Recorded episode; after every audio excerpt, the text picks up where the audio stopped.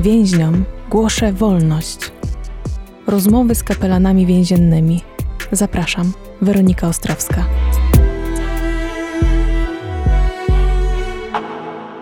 Ksiądz Mateusz Czubak, kapelan zakładu karnego w Siedlcach i kapelan mieszkań wspieranych dla osób bezdomnych prowadzonych przez Caritas Diecezji Siedleckiej. Jak długo y, pracuje ksiądz jako kapelan więzienny? Y, w tym roku będzie, rozpocznę siódmy rok posługi. Jak ksiądz sobie wyobrażał tę posługę, a jak ona wygląda w rzeczywistości? Czy był jakiś dysonans poznawczy na początku? To znaczy, no, nie wyobrażałem sobie jej jakoś tam specjalnie, bo to po prostu ksiądz biskup mi zaproponował tę posługę. Ja pamiętam, że e, poprosiłem jeszcze o kilka dni zastanowienia i no, modliłem się też, żeby Pan Bóg dał mi jakiś znak. Dostałem słowo z Ewangelii Łukasza, Duch Pański spoczywa na mnie, abym więźniom głosił wolność. Poszedłem potem na drugi dzień, biskup mnie pobłogosławił i tak to się zaczęło. No potem się e, musiałem wszystkiego uczyć, między innymi właśnie temu służą te szkolenia, które mamy raz w roku i no i sam się też uczyłem, pytając, dopytując różnych osób doświadczonych. I tak to się zaczęło. No, a potem pierwsze kazanie, jakie powiedziałem w więzieniu, to wyglądało mniej więcej tak. Nie? Podszedłem, popatrzyłem na nich, mówię, za te grzechy, które ja popełniam, mnie wsadzają do więzienia, wy mieliście pecha, ale mam nadzieję, że się dogadamy. No i tak siódmy rok tam się czuję dobrze. A co to znaczy, że ksiądz się czuje dobrze? E, to znaczy dobrze się czuję w tym sensie, że lubię to, co robię, robię to, co lubię i mam takie wrażenie, że e, wielu osobom mogę pomóc i to z tego jest radość. A czy są jakieś takie szczególne cechy, e, których potrzebuje osoba, która pracuje właśnie z osobami z wyrokiem? Czy są jakieś takie szczególne cechy osobowości, czy coś? Tutaj myślę, że najważniejsza rzecz to jest po prostu kochać tych ludzi, mieć serce dobrego pasterza. To jest jakby pierwsza rzecz dla nas przynajmniej mówimy o kapłanach, no, mieć serce dobrego pasterza, który szuka zagubionej owcy, to jest jakby pierwsza rzecz. No a druga rzecz, nie bać się tych ludzi, nie? No, nie bać się tych ludzi, że, że i, i nie patrzeć na nich na zasadzie takiej, że ja jestem lepszy, oni są gorsi, tylko na poziomie tym ludzkim jesteśmy tacy sami, nie? Tylko tak jak mówię, no, różnica między nami jest taka, że, że akurat y, oni są po tej stronie krat, my jesteśmy po innej, ale tworzymy razem, możemy razem stworzyć pewną więź, pewną relację, która będziemy sobie nawzajem mogli pomóc, służyć sobie nawzajem. Ja się też od nich wiele nauczyłem. Myślę, że to, to zawsze to w dwie strony działa. To nie jest tak, że, e, że jest ten, który e, jest głodny człowiek i, i, i najedzony, nie? I najedzony karmi głodnego, tylko po prostu obydwaj mamy w sobie coś, czym możemy się ubogacić i to zawsze w dwie strony działa, ja to tak przeżywam. A czym więźniowie, tych, ci ludzie, których ksiądz tam spotyka, czym księdza ubogacają? Znaczy, no, myślę, że pierwsza rzecz to jest taka, że oni stawiają sobie pytania, których my sobie często nie stawiamy, nie? E, w takim sensie, że dla nas, e, no chociażby, nie wiem, przy okazji świąt różnych, tak, no my inaczej przeżywamy święta niż oni, bo na przykład dla nas no ważny jest oczywiście ten też element obok tego elementu święta. Ważny jest ten element też zewnętrzny, tak, żeby było coś na stole, a więc te wszystkie sprawy związane z gotowaniem, sprzątaniem, nie, oni w ogóle tych jakby, to nie jest dla nich ważne, nie, dla nich najważniejsze jest w czasie świąt właśnie, żeby ci, co mają rodziny, tak, żeby zadbać o relacje z rodziną, o dzieci, o, to, jest, to jest dla nich pierwszoplanowa sprawa, nie? I oczywiście no, też kwestia wiary, kwestia Pana Boga, ci, co, co, co wierzą, co chodzą do kościoła, nie? Więc dla nas my już trochę jakby zeszliśmy, nie? Na ten, na ten trochę poziom komercji też świąt, nie? No, na przykład, nie? Czy na przykład kolejna rzecz, kto dzisiaj pisze listy, nie? Dzisiaj, jakbyśmy zapytali ludzi, nie wiem, kto ostatni raz napisał list, czy wysłał kartkę świąteczną, to podejrzewam, że niewielu to robi już dzisiaj, bo mamy SMS-y, mamy komunikatory, oni tego nie mają, więc e, jakby dbają o to, żeby, żeby coś narysować, żeby coś dać od siebie. Nie? I myślę, że no, to jest takie piękne też, nie? żeby coś dać z siebie. E, kolejna rzecz, e, której się od nich uczę, to, no to właśnie taka tęsknota tęsknota za domem, tak? E, że dla nich to jest też ważne. My często jakby nie doceniamy tego, co mamy, tak? Dla nas wolność no jest czymś oczywistym, tak? Że nie wiem, chcę, idę do sklepu, chcę, idę, nie wiem, do kina, do kolegi, chcę, to dzwonię. Oni, oni wiedzą, że, że tego nie mają, tak? I, i to jest dla nich pewna tęsknota, pewien pewna wartość, o którą zabiegają. Przyszliśmy do tego tematu, który jest bardzo ważny, temat relacji, mhm. bo ksiądz też podczas swojej posługi zauważył te, te wszystkie braki, tak? ten, ten brak relacji przede wszystkim w rodzinach i w odpowiedzi na to ten program, który powstał w tym znaczy, więzieniu, mhm. jak to było? Było to tak, że e, kiedy rozpocząłem pracę kapelana, zacząłem się zastanawiać, jak pomóc tym ludziom tak całościowo, nazwijmy to, nie integralnie, bo zdawałem sobie sprawę, że nie wystarczy tylko wejść do więzienia, pomodlić się z nimi, nie wiem, zaprosić ich na mszę świętą, i, i sprawa załatwiona, tak? Bo ci ludzie, mm, znaczy to nawet by, by było no nie do końca uczciwe wobec nich w takim znaczeniu, że jeżeli ktoś jest chory, bezdomny w więzieniu, tak, ma w pakiecie trzy nieszczęścia, no to wobec takich ludzi E, wiadomo, że to nie wystarczy tylko sama modlitwa, tylko trzeba też jakoś tym ludziom dać nadzieję, ale też pewne narzędzia, nie? dać pewne, na przykład ktoś jest uzależniony, tak? No to nie wystarczy tylko, że pomodlimy się i sprawa załatwiona, tylko też potrzebne są pewne narzędzia. Nie? Jak ktoś ma zniszczone relacje z dziećmi, z żoną, nie wie jak, nikt go nie nauczył, tak? Bo, bo, bo nie miał nigdy wzoru ojca, e, więc stąd mm, zacząłem najpierw obserwować, tak? Czyli krótko mówiąc, ten program, który stworzyliśmy razem z Caritas E, diecezji siedleckiej mm, i potem otrzymaliśmy na to środki z Caritas Polska i też z ministerstwa. On e, nie rodził się za biurkiem, nie? tylko rodził się z, konkret, z takiej zasady widzieć, ocenić i skutecznie działać. No więc najpierw było takie rozeznanie w terenie, więc ja poobserwowałem przez pierwsze miesiące, a potem e, dwie rzeczy zrobiłem. Nie? Znaczy jak zacząłem posługę kapelana 6 lat temu, to pierwsza rzecz, jaką zrobiłem, to y, zaprosiłem do współpracy wolontariuszy, bo przyjąłem taką zasadę, nie rób sam tego, co możemy zrobić razem.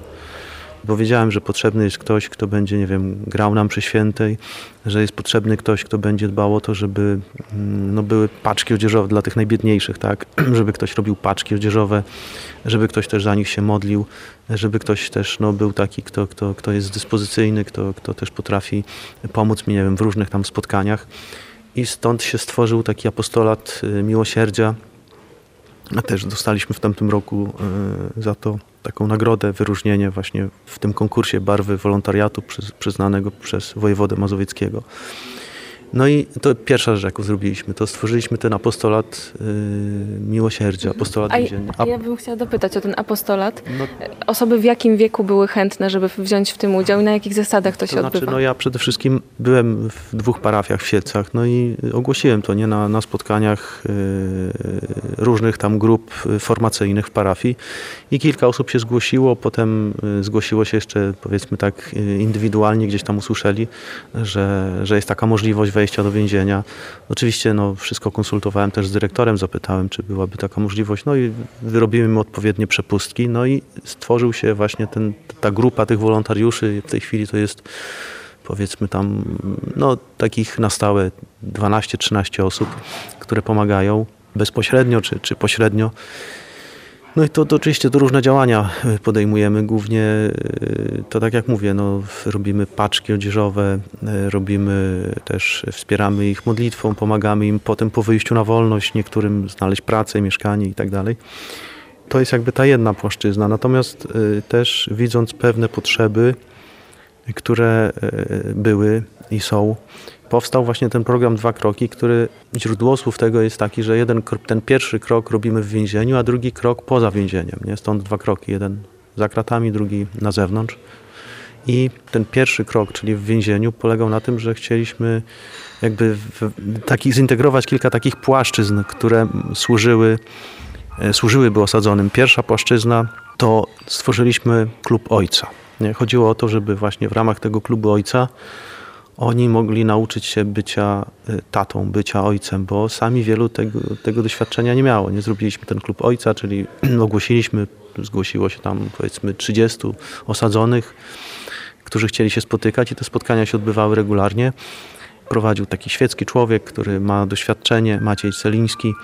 No i oni przez pierwsze spotkania to pytali tego, tego człowieka, który ma żonę i dzieci, pytali go, czy naprawdę pan nigdy nie pobił swojej żony. Nie? Więc dla nich to był w ogóle szok, że ojciec, mąż e, może nie być żony. Nie? To było w ogóle, to było pierwsze zdziwienie. Nie? A potem uczyli się jakby nie tylko tego, czego nie robić źle, ale też co robić dobrze. Nie? Czyli najpierw jakby chodziło o to, żeby ich czegoś oduczyć, pewnych złych nawyków, a potem nauczyć ich właściwych postaw, nie? relacji do, do, do dziecka, do żony, do, do bliskich, dbania o ten kontakt. Oni po prostu tego nie wiedzieli, nie? nikt im tego nie powiedział, więc trzeba było tych dorosłych ludzi uczyć taki, tego, co jest dla nas niby oczywiste, tak? że nie wiem, że kobiety się nie bije, że trzeba dbać o to, żeby być miłym, uprzejmym, e, że dla dziecka trzeba mieć czas. Nie? Dla nas to jest niby oczywiste, dla nich to nie zawsze było oczywiste. No i stąd ten klub ojca miał taki cel, nie? I, i to, te, i to prowadził człowiek, który jest ojcem, a nie y, ktoś tam, kto, kto no, tylko rzeczywiście były też takie specjalne warsztaty prowadzone przez Tatonet, taką, taką grupę specjalistów. I, I to wyszło dobrze. Nie? Potem było zaprzysiężenie tego klubu ojca, msza święta, uroczysta i tak dalej. I to jakby ta jedna płaszczyzna, czyli zwią wszystko związane z tym ojcostwem, żeby uczyć ich odpowiedzialnego ojcostwa, rodzicielstwa. Druga płaszczyzna to były warsztaty z takich różnych działań doskonalenia zawodowego i dokształcania. Chodziło też o to, żeby po prostu im pokazać jakby pewne potencjały, które są w nich, żeby, żeby mogli też wejść na rynek pracy, żeby mogli też zdobyć pewną wiedzę, więc zrobiliśmy też na przykład kurs dla pijanych kierowców w ramach tego programu, żeby też mogli no, uzyskać pewne uprawnienia by móc potem łatwiej no, odzyskać prawo jazdy tak, po wyjściu na wolność, bo tam oczywiście przynajmniej ta pierwsza część tego kursu e, miała taki charakter. Potem też e, były zajęcia z psychologiem, terapeutą, więc chodziło też o to, żeby ci, którzy gdzieś tam są uzależnieni, żeby też mogli skorzystać z takiego z pomocy psychologa, który nie jest pracownikiem służby więziennej, nie? bo to też jest e, no w więzieniu są psycholodzy, oczywiście więzienni, tak, ale oni to są ludzie w mundurach, tak, to są ludzie, którzy dla niektórych może nie jest to bariera, ale dla niektórych jest to pewna bariera munduru, tak? Czyli chodzi o takie zaufanie, otwarcie się, żeby po prostu no, mm, ta terapia rzeczywiście była mm, właściwie prowadzona, nie tylko wynikała z, bo jest przymus sądu, tak? Więc stąd ten psycholog, który przychodził z zewnątrz, jakby jest poza tym, nie jest pracownikiem służby więziennej, więc no, budził takie większe zaufanie i stąd też ten pomysł się zrodził i to też dobrze funkcjonowało. No i ostatnia rzecz w ramach tego programu to było koło Caritas, ponieważ mamy w Siecach taki oddział mm, terapeutyczny, gdzie ci osadzeni, no po prostu terapia odbywa się przez wykonywanie różnych manualnych rzeczy, więc w ramach tego koła no też podjęliśmy takie różne działania. Między innymi robili, jednego roku robili znaczki dla całej naszej pielgrzymki podlaskiej, robili tam no, różnego rodzaju prace manualne, czy różańce, czy E, czy, czy powiedzmy mm, jakieś tam inne e, zabawki dla dzieci, czy, czy, które można było po prostu też potem gdzieś tam ofiarować. Ja się chciałam zapytać właśnie o te różańce konkretnie, no bo mamy październik, nie? E, czy więźniowie, nie wiem, mieli jakiś problem z tym, żeby te różańce robić? Czy to, czy to budziło jakieś zdziwienie? Czy wolą coś robić, a czegoś nie robić? Tak samo jak te znaczki dla pielgrzymki, no bo to są jednak przedmioty związane jakoś tam z kultem religijnym, czy raczej podejmują się tego te osoby, które są wierzące, czy niewierzący też, czy to w ogóle nie ma, nie ma żadnej różnicy? To znaczy, no tutaj akurat właśnie to my tak myślimy trochę jakby e, z zewnątrz patrząc, natomiast dla nich najważniejsze jest to, że mają zajęcie, nie? bo to jest taki oddział, gdzie oni się cieszą, jak mogą wyjść z celi i coś zrobić też coś, coś pożytecznego. Nie? Oni tego nie patrzą na to, że, czy to jest religijne, czy niereligijne, czy to jest, czy jestem wierzący, czy niewierzący, tylko dla nich oni mają takie poczucie, że mogę zrobić coś pożytecznego, tak? Jak im mówiłem o tych znaczkach, nie? to właśnie mówiłem, nie, że będzie ktoś, kto za was, nie wiem, odmówi jedno zdrowaś Maryjo, tak? Że idąc na pielgrzymkę z tym znaczkiem będzie pamiętał, że ten znaczek robił ktoś, kto fizycznie nie może pójść na pielgrzymkę, nie? No i potem rok później jeden z więźniów, y, jak wyszedł na wolność, to mówi do mnie, mam takie pragnienie, żeby teraz pójść na pielgrzymkę, tak? Robiłem znaczek, to teraz w tym roku pójdę na pielgrzymkę. I potem go spotkałem i pytam, i co, co ci dała ta pielgrzymka? Mówi, przestałem czuć się włóczęgą, a po raz pierwszy w życiu poczułem się pielgrzymem to stał się wielki cud w moim sercu. Mówi, bo do tej pory się włóczyłem od jednego kolegi do drugiego, od jednej imprezy do drugiej, a mówi, po raz pierwszy przestałem się włóczyć i zobaczyłem, że, moje, że mam jakiś cel w życiu, że idę do Jezusa i do Maryi. I, I, poczułem się pielgrzymem, zobaczyłem ludzi wokół mnie, że, którzy mówią do mnie bracie, którzy mówią, modlili się ze mną, którzy podzielili się ze mną, nie wiem, kanapką, i to, to było niezwykłe doświadczenie dla tego człowieka. Wiele takich cudów ksiądz obserwuje? Znaczy, no, każdego dnia mogę powiedzieć, że, że doświadczam cudu, bo jeżeli spowiadam człowieka, to to jest największy cud, tak? Jak ktoś się spowiada po, po, tam po 10, po 20, miałem człowieka, który po 50 latach się spowiadał, nie? Więc to jest taki cud. E, zawsze co roku mam też e, do bierzmowania grupę. E, takim cudem było to, że dwóch dorosłych ludzi przyjęło chrzest w więzieniu Cudem jest to, kiedy teraz o niedawno błogosławiłem ślub mojego byłego więźnia. To są takie, takie radości, że oni potem przychodzą, dziękują, y, cieszą się, nie? A, a największym cudem jest to, kiedy widzę, że mój więzień się nawraca i chce jeszcze pomagać innym, nie? Na przykład mam paru wolontariuszy u bezdomnych, którzy to są moi byli więźniowie, tak? I, I to jest radość też, nie? że on jakby chce, komu by się chciało, nie? Mierzę jednemu bezdomnemu ciśnienie tam 200 na, na 100 z, parę, nie? Mówię, muszę karetkę wezwać, bo nie, możesz nie przeżyć, nie? On mówi, księże, ja nigdzie nie, nie idę, nie? Ja się boję w szpitalu, bo mogę tam już nie przeżyć. A ten wolontariusz mówi, pójdziesz, bo ja z tobą pojadę, tak? Komu by się chciało na północy na sory jechać z jakimś bezdomnym, i, tracić czas, tak? Człowiek ma tam powiedzmy żonę, trójkę dzieci, nie? A on jedzie, nie? Jedzie, bo, bo czuje, że mówi, Pan Bóg mi podarował nowe życie, chcę, nie chcę tego życia zmarnować, chcę im służyć innym. A ksiądz skąd czerpie siłę e, do tych działań? Od jednego, z jednego źródła, od Jezusa, z, codziennej Eucharystii, z codziennej modlitwy.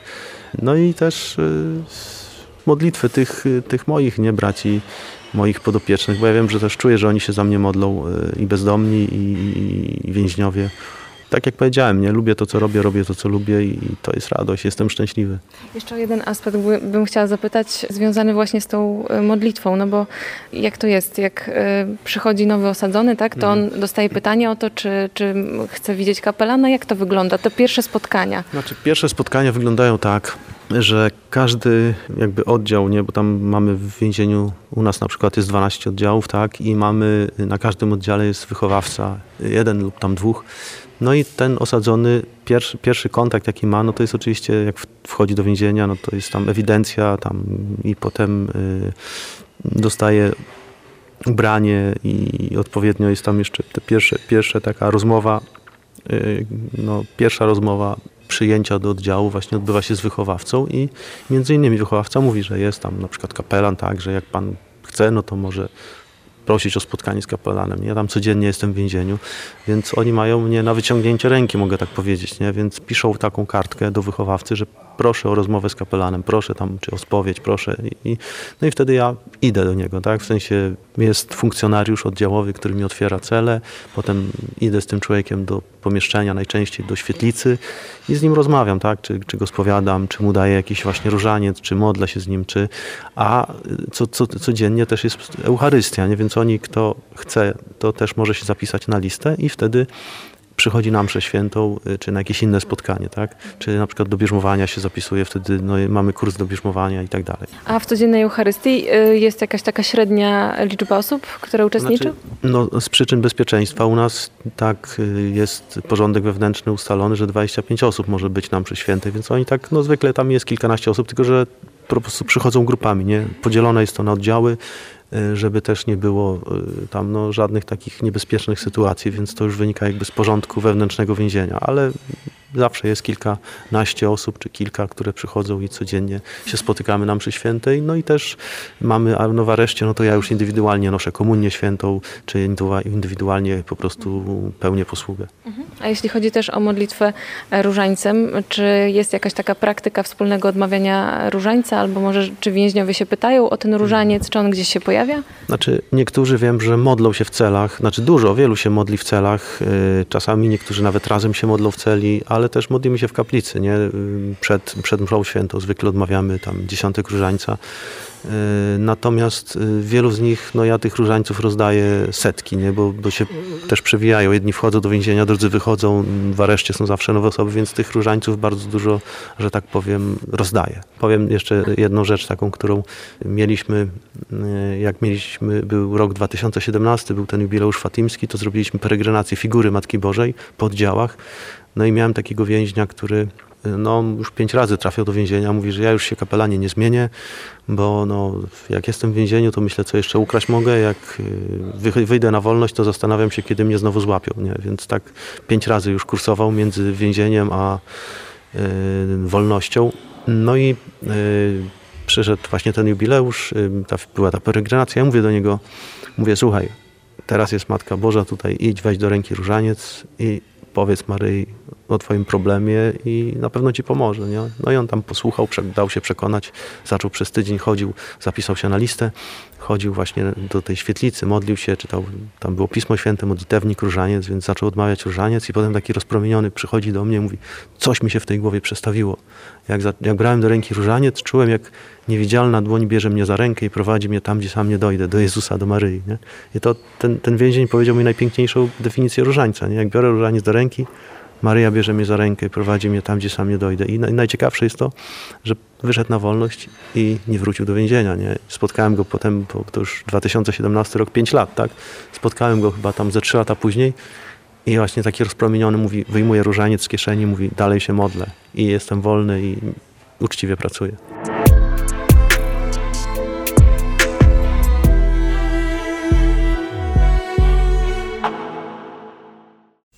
Radio Warszawa nagrywa i udostępnia nieodpłatnie audycje takie jak ta. Dzięki wsparciu finansowemu słuchaczy i przyjaciół. Wejdź na www.radiowarszawa.com.pl i wpłać darowiznę. Wzmocnij nasze dobre fale. Dziękujemy.